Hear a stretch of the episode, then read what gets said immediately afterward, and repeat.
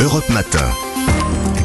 Alexandre Lemaire et Amblin Roche. Très bon lundi matin avec nous sur Europe 1. Bon réveil, c'est maintenant l'histoire dingue d'Anissa Haddadi. Il y a ce parfum de vacances dans l'air, Anissa, hein, les vacances de Noël euh, qui ont commencé pour un certain nombre d'entre vous. Bah, ça tombe bien puisque vous nous emmenez à la montagne pour ces congés de fin d'année, Anissa, euh, qui viennent donc de commencer et surtout avec cette interdiction euh, marquante hein, à la oui, montagne. direction Léger en Haute-Savoie. Si vous avez décidé de passer les fêtes euh, et de skier dans cette station, eh bien vous allez devoir garder votre paquet de cigarettes dans votre poche depuis Ah, samedi dernier, depuis le 17 décembre, premier jour de la saison et l'ouverture de la, de la station. Eh bien cette station DG est devenue non fumeuse. D'accord, et vous parlez de décision historique, car pourquoi? C'est la première fois? Oui, c'est la première fois en Europe. Ah oui. Et c'est la première fois en France. C'est une décision inédite. Alors dans le monde, ça existe déjà aux États-Unis, au Japon, en Nouvelle-Zélande. Il y avait déjà des stations de ski non fumeurs. Quand je vous parle de stations de ski non fumeurs, euh, on parle pas de, de restaurants, de cafés, de partout, bars. partout, partout. Sur les pistes, partout, la station est non fumeur à l'extérieur. Pour la France, c'est d'abord une décision très importante pour l'environnement, dit Benjamin Munier, qui est directeur commercial de la station DG.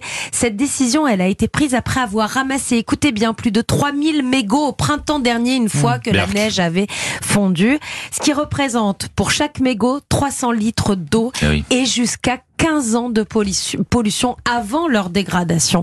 C'est un problème récurrent très important pour nos montagnes, malgré la distribution de cendriers portables. En fait, ces dernières années, ils avaient tout essayé. La distribution de cendriers portables, des cendriers individuels, mais il a Mmh. fallu cette fois-ci faire plus et taper du poing sur la table. Bon, autrement dit, les fumeurs ne sont plus les bienvenus dans la station DG. Eh ben pas du tout. Ah. Si vous êtes skieur et fumeur, ils existent, ils sont nombreux. Il y, en a. Il reste au G 5 zones quand même réservées aux fumeurs dans la station.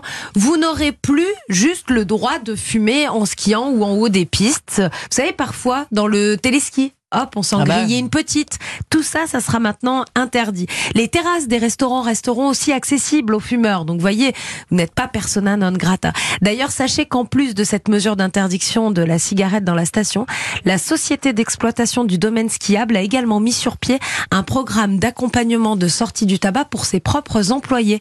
C'est-à-dire qu'elle s'est engagée à payer tous les restes à charge des traitements d'arrêt du tabac pour les employés de la station des skis DG.